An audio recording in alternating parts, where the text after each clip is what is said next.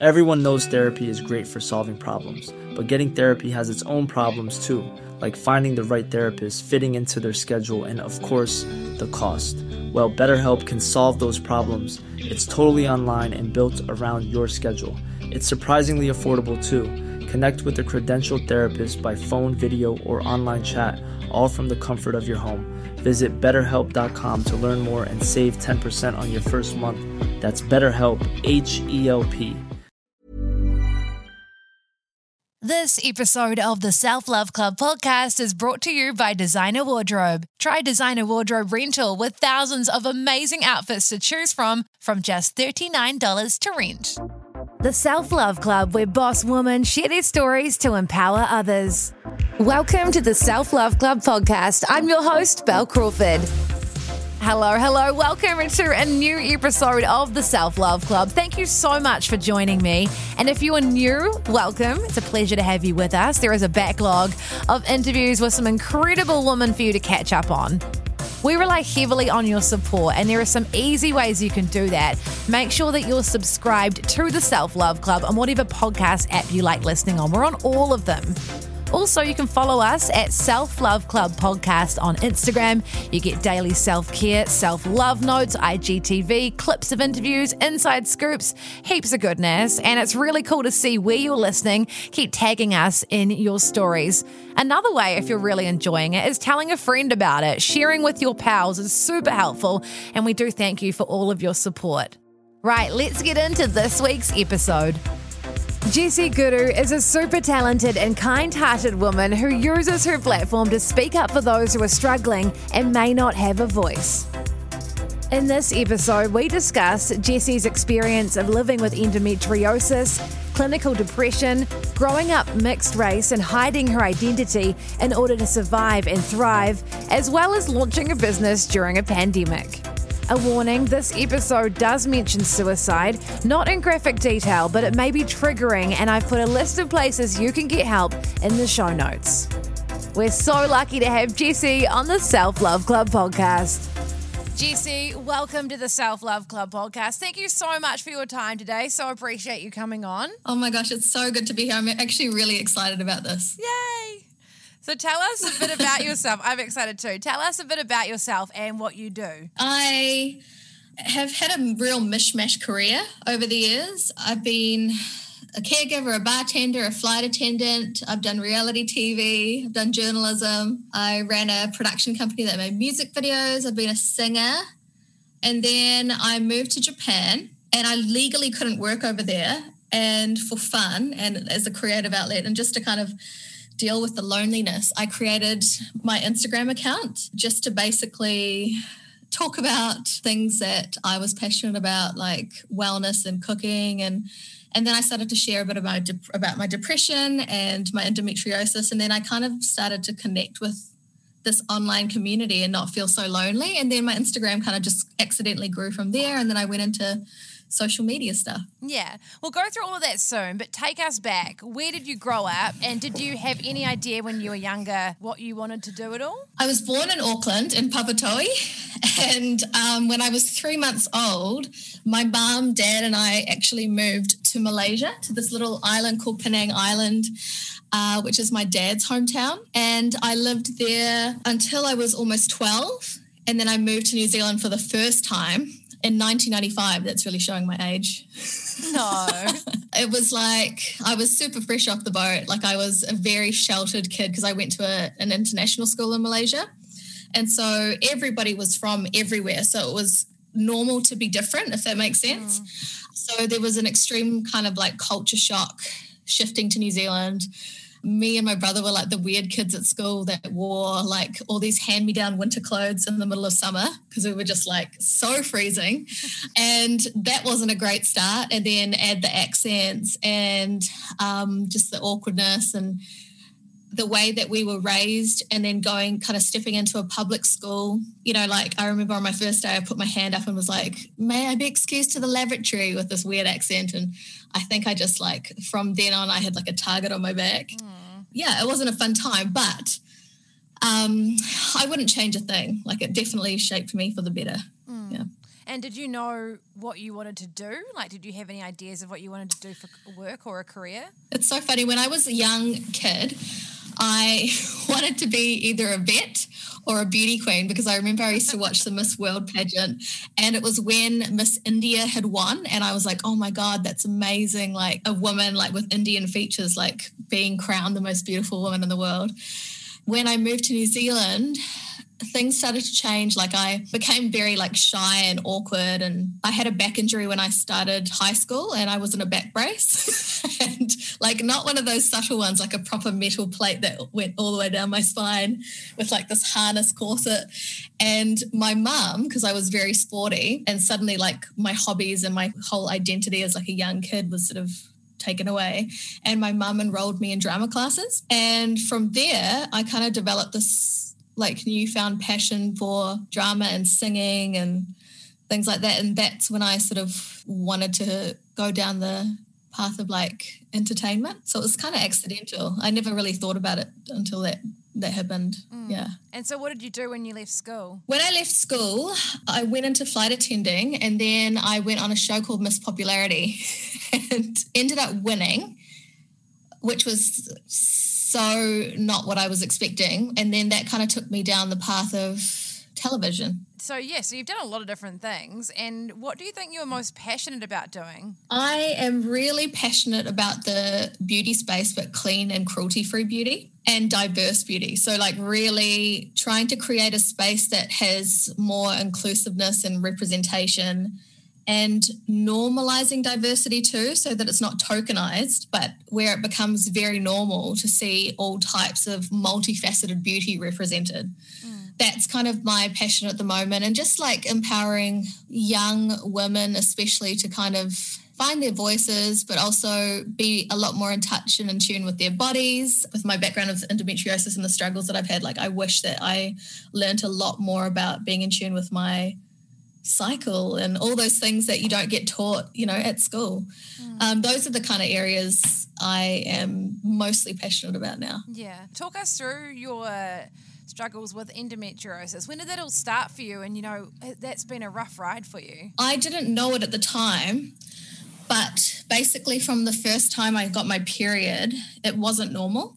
I got my period at 13, and I remember kind of like looking at my girlfriends' experiences with theirs and how how freely they could move and go about their everyday lives and there was no restrictions. But for me i was like crippled with pain and would really bleed really heavily and almost be bedridden for a few days. It took i think i was 18 when i finally got diagnosed.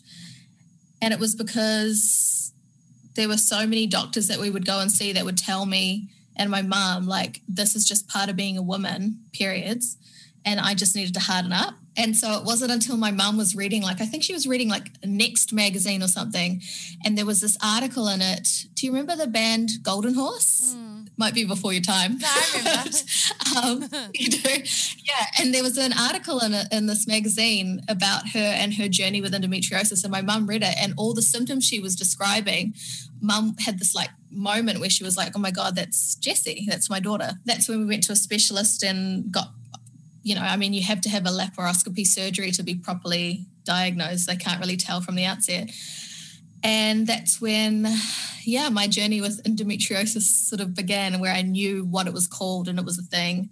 But it was years and years, um, much later, that I kind of really fully accepted and understood and accepted the gravity of what this thing is and how it affects my everyday life.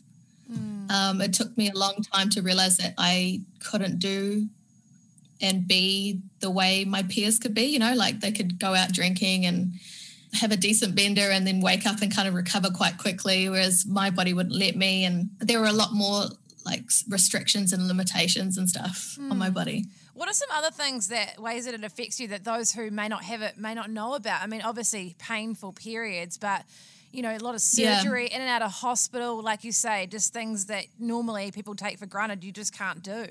Chronic fatigue and endometriosis seem to go hand in hand for a lot of people. I've had both. So chronic fatigue is something, um, just yeah, the constant tiredness. Brain fog can be another thing where you kind of can be quite forgetful or lots of dietary restrictions. um, bloating. The pain can happen sporadically anytime throughout your period as well. Um, throughout your monthly cycle. So sometimes I could be driving and then have to pull over on the side of the road because the pain kind of is so intense. Fainting, I've fainted a lot, and and sometimes very inc- inconvenient places like knocking your head on a toilet or whatever. Yeah, there's so many symptoms, and then with those things, often the loneliness and feeling misunderstood and it being such an invisible disease can mean that it leads to depression. And I think that mine was connected to that like from quite a young age. Mm but yeah, the, definitely the loneliness and the fact that it is so invisible, I think connects it with like a lot of shame for a lot of young girls. What do you think yeah. the shame's linked with? Honestly, I think for myself, and I still have to work on this, it's human nature to compare yourself to others around you. And so, as a woman, as a young woman, when you're just kind of going through puberty and coming, you know, to terms with the fact that your body's changing and developing and you're stepping into this new space, from the outset, when your body's not functioning like everybody else's, there's this deep sense of failure. Mm. And it's definitely something that I've I still have to work on because of uh, you know like the more surgeries you've had, and I've had four. They say that that can increase your infertility because of the scarring and things like that. So then you kind of go into this sort of headspace of like feeling faulty as a woman you know, and then you go into the fertility side of things. And um, I've been with my partner for nine years this month. That is something people are well meaning, but they'll say, like, oh, did you know, like, if you have a child, that'll cure endometriosis, which is totally not true. Mm. It just means that you're not, you're, you don't obviously have your periods while you're pregnant. And then uh, while you're breastfeeding, for a lot of women, they won't have their periods come back for a long time. So, of course, you're, you're going to be symptom free you know, a lot of those things aren't going to be around. So that's a complete myth. But it's well meaning, but it's insensitive at the same time. And that fertility thing hangs over a lot of women that have endometriosis and PCOS. It's something mm. that is like a, a much louder ticking noise than most women. Yeah. Yeah. And I guess, yeah, like you say, you're in constant pain. There's a lot of complications. And yeah, like you can't really ask someone those questions because they may be struggling with it or they may not want to. But with endometriosis, mm. it sounds like there can be times where you, people aren't sure if they're able to have children and and for anyone that's the you know yeah. be the case yeah yeah definitely and it, it, yeah I, I definitely think the shame is attached to the loneliness thing you know a lot of people have heard about it but they might not know how deeply it affects women um, it's isolating. I have lost lots of friendships and relationships over it. It really can have a huge impact on every area of your life. Mm. Yeah. Yeah. And I guess that must be linked in, like you said, you think that's linked in with your depression, and you have been quite open with that. Mm. Talk us through that. And I know that's debilitating for you at times. Yes. So I have been diagnosed with MDD or clinical depression. So it's a chemical imbalance in my brain. For a long time, I wasn't diagnosed, and I think I tried to self manage things, thinking that um, because I'm, you know, able to be emotionally articulate and I'm, I am a, a person that loves to kind of be very open and talk about my feelings. And I sort of took pride in the fact that I wasn't afraid of internalizing things. I was very good at verbalizing how I was feeling to a certain. And there was this sense of like, I should be able to fix this myself. I should be able to snap out of it. And for years, I would try to do that, not knowing the history in my mum's side of the family, because my mum hadn't got to a place within herself to feel like she could have those heavy conversations with me. I wish she did earlier, but everyone's doing their best, right? Like you just, the older I get, the more I realize, like, oh my gosh, my mum had me when she was 28 and how little I knew at 28. um, but I, I do wish that I had known that in my mum's side of the family, there is a history of mental illness that would have made me feel less alone and like there was something terribly wrong with me that nobody else seemed to have. And it wasn't until I was 24 that this whole sort of front that I would put up where I was very good at pretending that I was always happy and I was the one that people would come to to talk about, you know, about their problems. I think it was in hindsight a coping mechanism where because my body was failing me so much and then my mental health was failing, I love to be able to fix other people or help them with their things because it validated me. It made me feel like I was useful. Mm. When you're like that and you're not filling your cup and you're not reaching out and asking people for help, um, you burn out. And I definitely did. And I overdosed. I, um, yeah, attempted suicide. I was in a bath. I took a whole bunch of pills, and my partner at the time found me in the bath, put me in an ambulance, and I had to get my stomach pumped. And it was when I was released from hospital that my mum and dad flew up from Wellington to be with me. And my dad was with me, and he, my dad never cries, but he started crying and he said to me, What would I have told your brothers? Because I'm the eldest, I've got two younger brothers. And when he said that to me, it kind of hit me in a, and sort of like I woke up out of this like fog of understanding the impact of what you leave behind. You know the destruction that you leave behind when you when you make that decision. You're not thinking clearly at the time. When you do something like that until you are in that vulnerable space where you are absolute rock bottom you actually don't understand that it's honestly feels like the least selfish thing to do and it's the best option for everybody because you are so miserable you feel like you are bringing everybody down with you you're like this energy vacuum you know like mm. you're so sorrowful and and unhappy and just don't see a way out of it that you're like oh my god i don't want to make the people that i love feel exhausted and depleted because of this vortex when I came out the other side and I heard dad say that and I saw the pain in his face, it just kind of snapped me out of like, yeah, realizing the aftermath. It might seem like it makes sense in those moments when you are super vulnerable and low. I, I suddenly understood that I was robbing everybody of the right to, to completely see me at my most vulnerable and let them decide if they have the tools to be there for me. Mm. You know, not everybody does, and everyone's got their own stuff going on at whatever, you know, especially at the moment. But everyone that loves you deserves an opportunity to be there for you. And my decision at that time, I was taking that away from everyone. Mm. You know, I wasn't giving them the benefit of the doubt. I wasn't giving them the the chance to see me and hear me fully. And so ever since then, that always like I have been suicidal since then.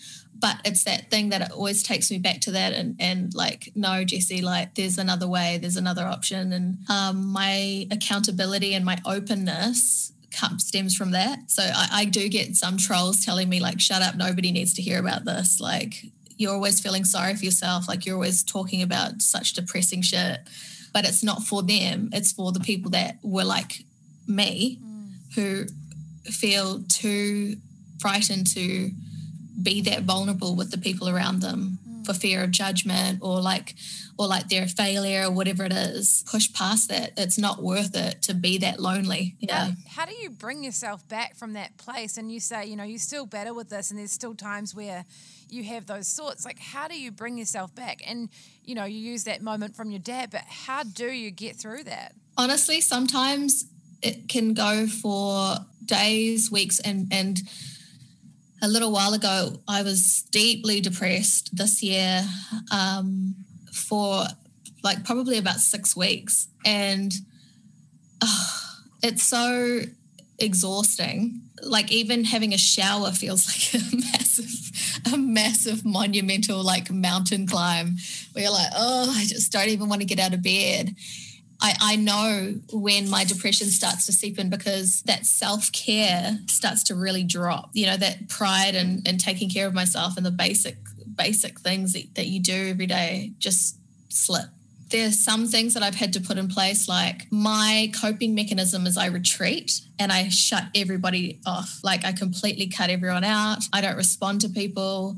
I shut my family out and they know, like they notice, but it's an incredibly destructive behavior because those that don't know me well enough, it's a hurtful way of dealing with things. And I've definitely lost friendships and, and work opportunities because of it, because I've got to that place and I've lived there for too long. Therapy, tools, medication, those are the really like the real basic things that I've I've known that I've had to put in place. Therapy is fucking expensive. Mm Um, and I wish that it wasn't. I wish it was more accessible in this country. It's super frustrating that it's not. Sometimes it's as simple as like picking up the phone, or sometimes I don't feel like even talking on the phone. Sometimes it's just sending a group message out to my family and a few of my closest, nearest, and dearest friends and saying, This is where I'm at right now. Please don't take it personally. I don't feel like hanging out. I'm wallowing right now. Um, but please don't give up on me. Check in with me in a couple of days or something. Sometimes it really is as little as like making my bed. That habit of of doing something visual and decluttering a space or making myself a meal. Uh, going outside for some fresh air and like some sunshine can be amazing. It's a constant battle um, and it's definitely a daily decision because it's a choice. I think it's forever going to be a work in progress with me. I've come to terms with the fact that this is, you know, I have MDD and this might be always with me. And it's breaking past that shame. I'm unapologetic about it now. Like, I am what I am. I can't help it. It's not my fault that I'm like this. But I also know that I need to be accountable and not be a victim about it. You know, it's a fine balance mm. between the two things. I definitely have days where I'm crying and my partner's amazing for someone that's not that's never experienced um, any problems with mental health and that comes from a background where he went to boarding school from the age of 11 to an all boys school. So it's not like he's been super emotionally and sharing with stuff. And then he met me with my endometriosis and um, clinical depression. So he kind of had a crash course, but you know, nine years deep and he's still with me and he's been incredibly supportive, but it took a long time for him to understand that his instinct to want to fix me is in vain and he actually just needs to love me through it. And sometimes that's not easy, but just kind of telling me that he's there um, and that he loves me is sometimes all I need. And it's the same with my family and, and a few of my closest friends. But I've definitely lost friendships and relationships over my depression because of my depression, for mm. sure. Yeah, I think. Mm. Do you think sometimes people just don't know how to help you? And because especially guys like to know how to fix things. Guys are fixers. They're like, yeah, they want to know how to fix a problem. And your friends, I think some people just aren't able to understand and maybe just don't know how to help. And then especially if you're retreating, then they're just like, well, what are we supposed to do? It's such a tough one. Oh gosh, yes. And I mean, some friendships have been rekindled and repaired. I've had to do damage control and just really humble myself and go to them and just completely own it, own my shit, own my like failings, my shortcomings and say I was a shit friend. I'm so sorry. This is actually what was going on at the time. Mm. Same with work work situations too, you know, like, hey, I'm I really let you down big time on this and I'm so sorry. And it's up to them how they want to receive it, right? But at least for your own peace of mind too, and in terms of your progress with your mental health journey, that ownership is so important and being accountable, not just to yourself, but to others. It's hard because it's you've got to push past your ego and your pride. Mm you know, and it's easier sometimes to put your head in the sand. And I'm terribly guilty of that. Like even now, like I still catch myself doing it. I'm much better than I used to be, but it's still, it's a thing. It's my natural instinct to go to that retreat sort of space but giving people that opportunity to decide for themselves. Like some might say, apology accepted, but hey, like I think we'll just leave it at that. Others say, like, oh my gosh, thank you so much for t- telling me. I honestly didn't understand and I thought I'd done something wrong. I was really hurt by it. You've got to be prepared for whatever the consequences are of your actions and however they might react is, is up to them. Like, mm you have to be prepared for the fact that not everybody's going to forgive you. But forgiving yourself, part of that process is that ownership and accountability. Does it make uh, relationships? I mean, obviously it makes them tricky, but especially romantic relationships. I mean, you've had a long term one for quite a long time now, but does it make it really hard, especially you know when you're younger and you're dating, and it must be yeah. tricky. Yeah, I think when I look back, my two pre- previous relationships before Adam definitely a huge contributing factor to that would have been my depression. Hindsight's a beautiful thing. So when you look back, you start to kind of see it from a place that's your your emotions are removed from it you know the heartbreak is removed and you're thinking a lot more logically and practically and when you look back i see the destructive patterns of behavior that i i demonstrated and when you're young and you don't have the tools and you don't have the diagnoses like it's a lot it is a lot for somebody to love somebody with depression of any kind. It's a lot to love someone with a chronic illness. So when you put those two together, it's a hell of a package deal. Yeah. um, And it doesn't matter how good of a person you are, how amazing you are on your good days, like the bad days are heavy. It does take a certain kind of person to be able to withstand that and be loyal and navigate that. Yeah, my heart goes out to younger people that, you know, still haven't necessarily been diagnosed or don't know what's wrong with them or don't have a support system around them to help them navigate that because it is really hard. But that's also why I am really vocal and talk about it and use my platform to talk about it. Because for all the ones that tell me to shut up, if I even just get one person that watches a story on a certain day or sees a swipe up link to some resource that I've shared, like it's so worth it. Because I didn't have those things like social media, as much as people knock it, and I'm one of those people, I'm definitely guilty of it because there's definitely a dark, shady side to it it is an amazing people connector. Like it's an amazing resource for for people out there to connect with like-minded individuals you know to share common ground to share resources and to support one another. It's not like high school. Like it's an amazing thing where you get to be in this big wide world. It's not about clicks. It's like actually finding your people. We'll get back to the rest of our episode soon, but first, a word from our sponsor. Do you have an event this summer and are looking for the perfect dress or outfit to wear?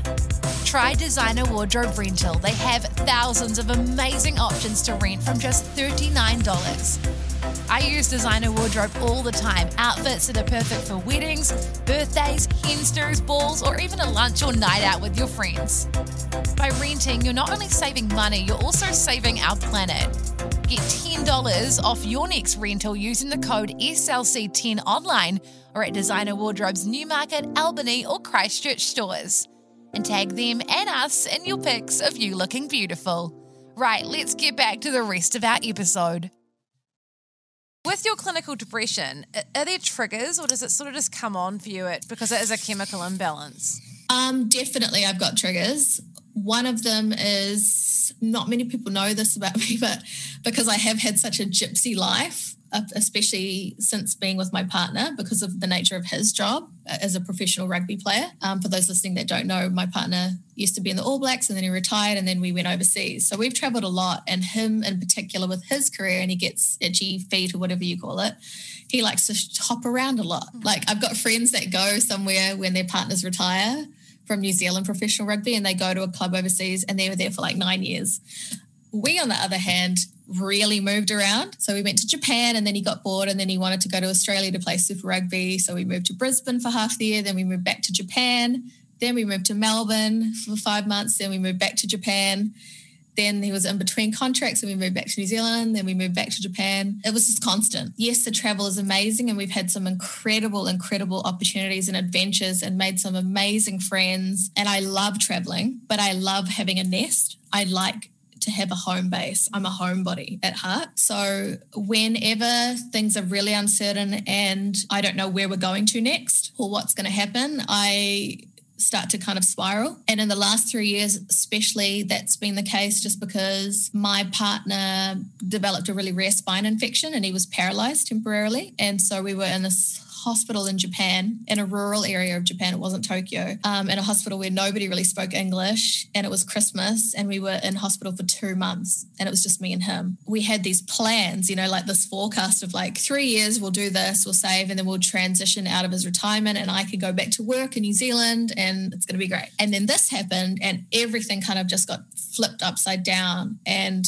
from not even knowing if my partner could walk again to suddenly job security, our future plans, the way we were going to save, everything just got turned upside down. And that's been three years of us navigating that and figuring stuff out as we go. And that's been really challenging super challenging because there have been so many question marks over us. Where are we going to live? How are we going to make money? Um, what should we do now?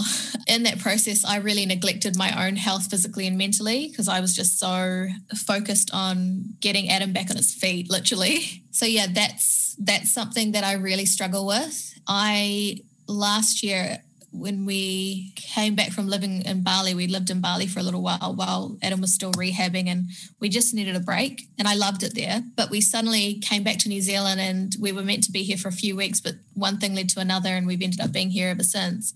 But I kind of spiraled into this like really deep depression and had like a, a nervous breakdown and quit social media.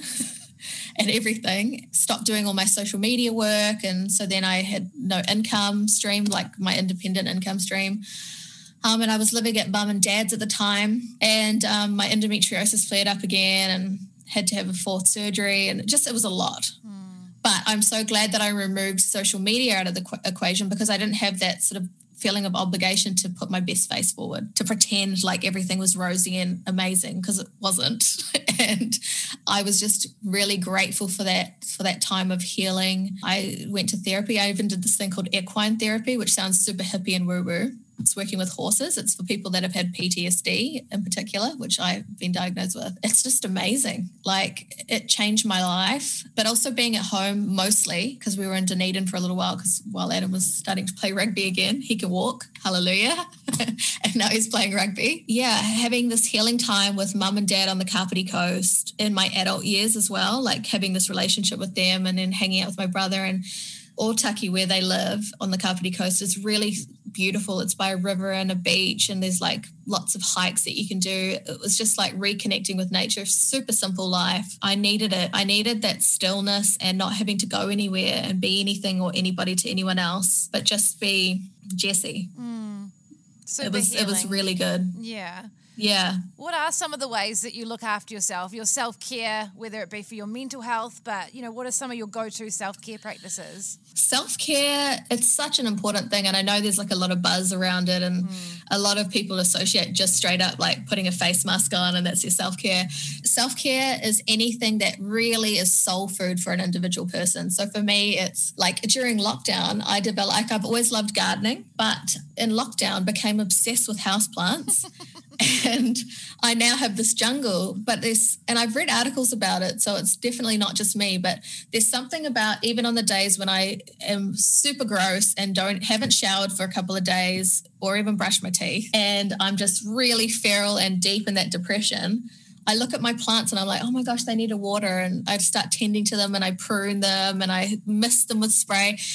And before I know it, I've spent like 40 minutes doing that and I've completely switched off. My phone hasn't been in my hand. And I've just been kind of nurturing these things that rely on me to live.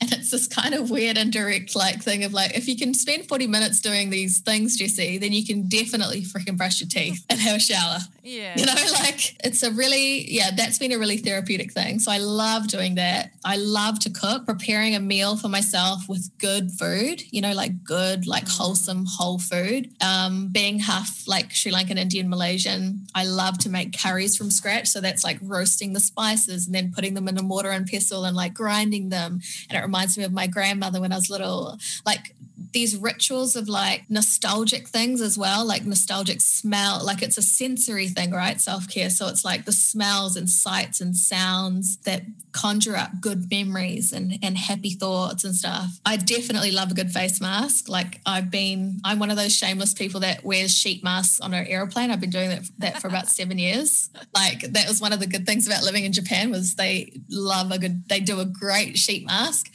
I love binge watching um, type stuff on Netflix.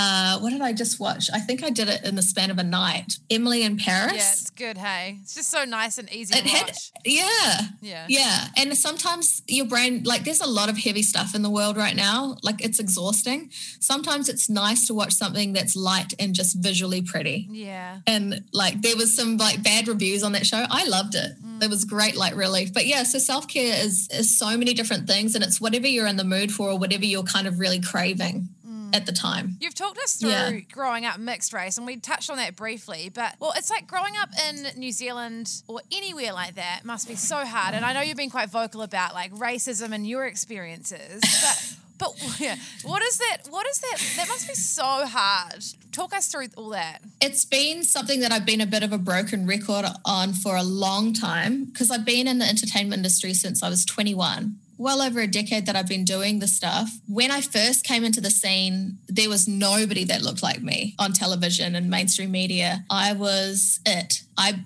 became very quickly aware of the fact that there was a different level of responsibility on on people like me from minority ethnic backgrounds where that visibility is representing more than just myself it's showing other people like me that we can be included in these very predominantly white spaces mm but what happened to me, you know, with internalized racism, when you grow up in a racist society, you don't realize, often subconsciously, you are taking on that energy. And as a coping mechanism, you dull a lot of things inside you. You suppress a lot of those things that make moving through life harder for yourself. When I first moved to New Zealand and I experienced that racism, to cope with it, I just basically extinguished anything within me that was remotely related to my brownness. So that meant like my accent. I tried to sound Kiwi as like as quickly as possible. I didn't want mum to put stinky ethnic food in my lunchbox. I didn't want my dad to pick me up from school because I didn't want them to see that my dad was this dark South Indian Malaysian man. I didn't want to celebrate the religious, like ethnic kind of celebrations that I grew up loving. Into my teens and, and adulthood, that internalized racism like came with, you know, when someone would make a racist joke about somebody and then they'd look at me and go, Oh, but Jessie you're different. You're not like that, you know, because you don't sound like you don't talk like them or, you know, you're you're one of us. And I would go along with it. Th- those are all things that I did to survive. Mm so when I was when I was the only person in that mainstream media space, I was almost sort of grateful to be there. I felt indebted and excited and and grateful to be given a seat at the table, to be even asked to be at the table. Whereas now, looking back at those moments and all the times that I let casual racism slide or blatant prejudice or, you know, those ignorant remarks and situations that I've been, when I would let those slide, I was enabling that behavior to continue, that destructive stuff, and not making it easier for the next people coming up. I wasn't doing anything about it. I wasn't I wasn't a change maker. I was complacent. I understand that that was my coping mechanism, that was my way of surviving and and trying to thrive in those spaces. I've had to do a lot of self-reflection and work to start to dismantle that internalized racism and start taking responsibility for some of that stuff because it's not about being grateful to be included at the table to be given a seat. It's about realizing that I deserve to be at the table in the first place. I earned that right. And I shouldn't be afraid to vocalize and to call it out when I see something that's racist and that's wrong. But it's a very scary and hard thing because it's uncomfortable. And a lot of people don't like you to call it out and talk about it and hold them accountable for it. Like, you know, talking about white privilege, it makes a lot of people really defensive. It's a funny thing to be to be mixed race in this space as well. You know, my mum is Kiwi European and my dad is Malaysian and and in many spaces I'm often made to feel not brown enough to be in the brown spaces and not white enough to be in the white spaces. So I also come into the space kind of like a mediator as well, because there's a lot of anger and hurt and bitterness from a lot of people in the BIPOC community, and rightly so. But then there's a lot of people in the in the white space that feel wrongly accused of things that people did before them. And so when anger is met with defensiveness, it's like there's no progress that ever gets made. It's like everybody's talking at the same time and it's a lot of noise and nobody's listening to each other. I've tried really hard to explain things in a way that makes people feel safe enough to have the conversations. Mm. You know, it's not about pointing fingers. Sometimes it is because sometimes the fingers really do need to be pointed if someone's in a position where they have a public profile and a sense of social responsibility to, to be responsible and accountable for destructive behavior. I see a lot of misdirected anger at people and a lot of policing and things that I think creating more division mm. than unity and that that's a struggle for me. Like when i do certain things i'm not an authority for every bipoc person or every brown person. I also know that being a light skinned brown person means that i come with with a set of privileges that a lot of my friends that are darker don't have in you know in terms of colorism in the brown communities. It's a real thing. mm So I, I've had to come to terms with the fact that even though my experiences haven't been ones where I've had privilege because of the color of my skin, because I've grown up in New Zealand, I've almost always been the brownest person in a white room.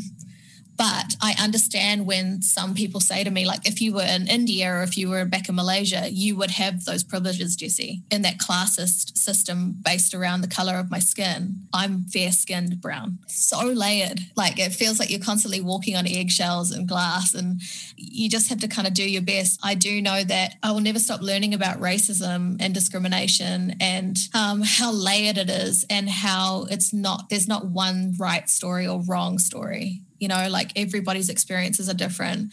But I definitely know that I have a responsibility as a person of color, as much as I'm light skinned brown, I don't get to hang my brown skin in the closet every like you know i don't get to go should i wear my brown skin or my white skin today what am I going to do today? I'm going for a job interview at this place. So uh, I better put my brownness to the side and just be like identify with my whiteness today. Because white passing people get to do that. You know, as, as much as someone might be Maori or part Samoan or Indian or whatever, if they are white passing, there is another set of privilege that comes with that too, where people don't necessarily identify you as being a person of color. And you know they'll make jokes with you like oh those those Maoris over there, like always on the benefit or whatever, like they make jokes thinking that you're not one of them. Mm. And I experience it sometimes. Like I had a neighbor say, "Oh, Indians are taking over everywhere." Didn't know that I was Indian.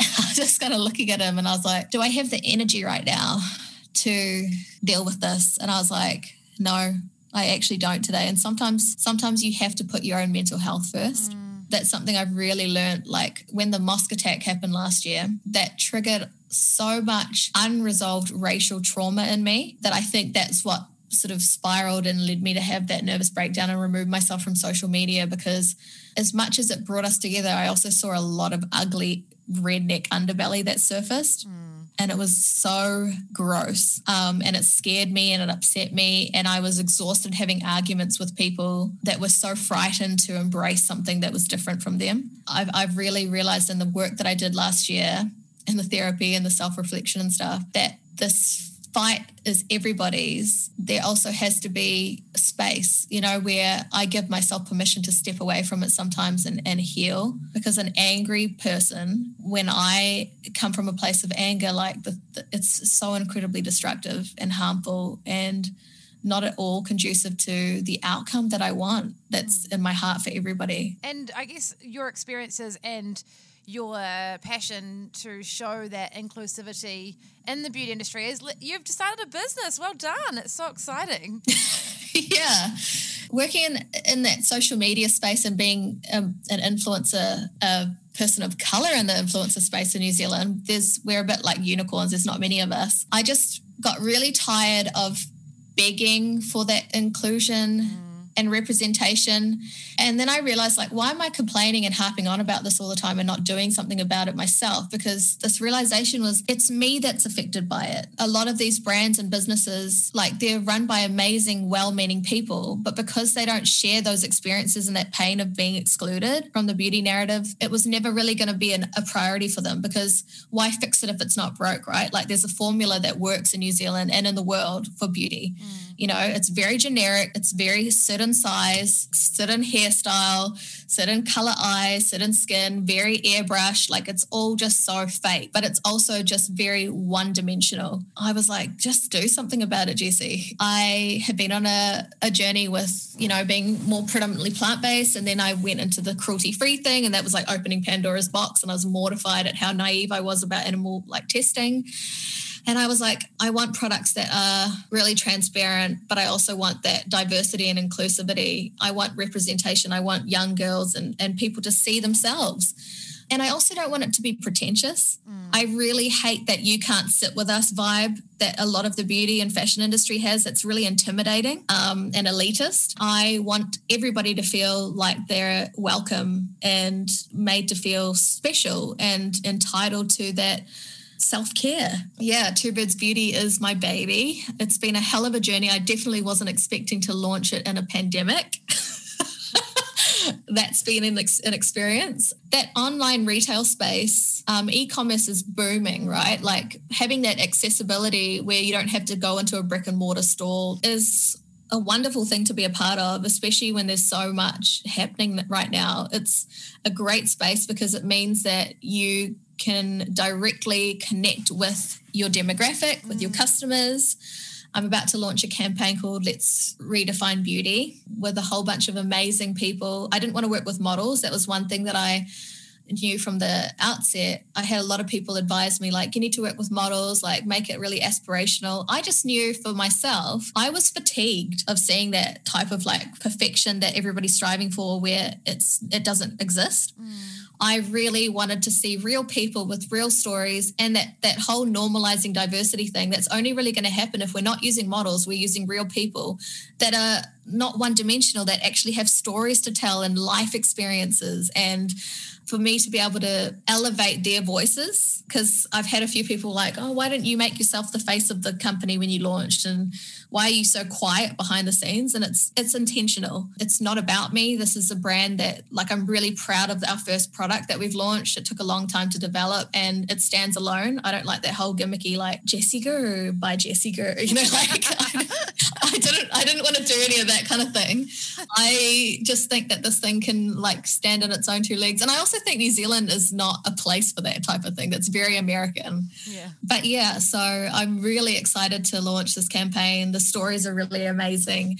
And it's encouraging everybody to tell their own beauty stories. Mm and helping to to make people realize that beauty is more of a feeling than the concept of like such surface level stuff. Like beauty is so personal. We're all entitled to feel beautiful. We all have our own beauty stories to tell. That's what's so powerful about social media now. Like we get to dictate and tell our own stories now. People don't get to tell us how we are supposed to feel and look and act. Mm, yeah. and that's such an awesome thing so true. Yeah. Something I always ask is if you could go back and tell your younger self something, what would you tell her? Like if I was going back to like my 11 and a half year old self when I first got here and was like just so lost, um, I would tell myself to to really hold on to what made me different as a superpower, you know, to see it as a superpower, not something that was ugly or a weakness or something to be ashamed of, but actually it was my superpower all along. And I wish that it didn't take me decades to realize that. I mean, there's so much advice you've given us throughout this chat, but what is something you would like to share with those listening who want to do amazing things and live their life like you have? I am a chronic self doubter. I've let it cripple me in the past. I've got an EP that I recorded that is not even released, it's just sitting there collecting dust. I've done so many things and not completed them and seen them through to fruition because of the self doubt and the depression there's nothing sadder or worse than than never trying. It's that like being afraid of failing is actually not as sad and scary as as never trying. You know, thinking that everybody's watching and waiting for you to fail. Everyone's busy with their own shit. Nine times out of ten, everybody's got their own stuff going on, and they're not even paying attention to you. Like you're not that important in the grand scheme of things like for everybody else yeah. you know get out of your own way and just do the thing, whatever it is, like that thing that you think is an impossible dream or way too hard. Just try and say it out loud and say it to people because once you put it out there, half of the thing that like keeps spurring you on is that you're like, shame if I don't do this now because I've said it. Yeah. And I also the other thing is that like you're never too old to reinvent yourself or start again. You know, I'm 37 years old now. It makes me so sad and gutted when I hear women say like, oh, I'm too old. I could never do that now. Like I'm done. I've, and when they go like, oh, I'm 30, I'm going to be 30. It's over. When people used to say it that your 30s, everything starts just begin when you when you hit your 30s it's not a lie mm. it really is amazing and i think a lot of it is just the fact that you get out of your own way you stop caring about all the superficial insecure things that you used to kind of care about it's really liberating and freeing when you start giving yourself permission to like yourself mm. yeah yeah it's so true yeah Thank you so much for your time. I've so loved chatting with you. It's been awesome. This episode of the Self Love Club podcast was brought to you by Designer Wardrobe.